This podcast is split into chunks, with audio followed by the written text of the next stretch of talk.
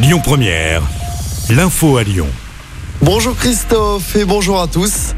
Notre région a fait le plein de touristes cet été. Elle a enregistré une hausse de 13% de fréquentation par rapport à l'an dernier. Dans le département du Rhône, le nombre de nuitées a même augmenté de 23% en juillet et août par rapport à l'année dernière. Une très bonne saison, notamment grâce au retour de la clientèle étrangère. Fabrice Pankouk, président de l'agence régionale de tourisme.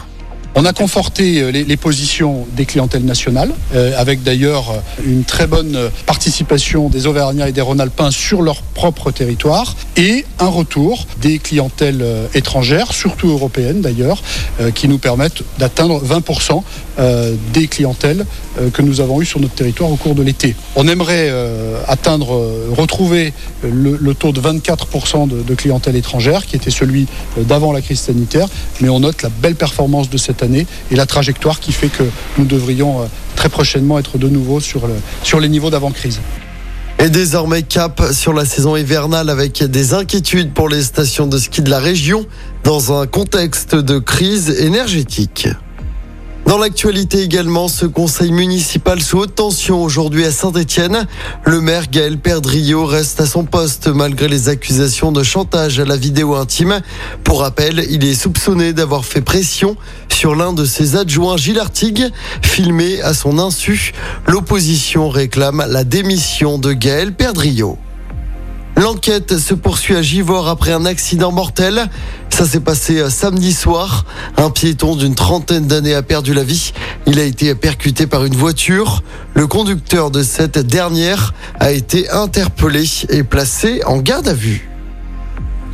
Dans le reste de l'actualité, le gouvernement qui présente aujourd'hui son projet de budget pour 2023, ce sera en Conseil des ministres tout à l'heure, dans un contexte de forte dette alourdie par le Covid et les mesures du Ségur de la santé, alourdies également par les aides aux particuliers et aux entreprises pour faire face à l'inflation. La réforme des retraites doit faire rentrer de l'argent dans les caisses. Elle se fera, a redit hier le ministre des Comptes publics, Gabriel Attal.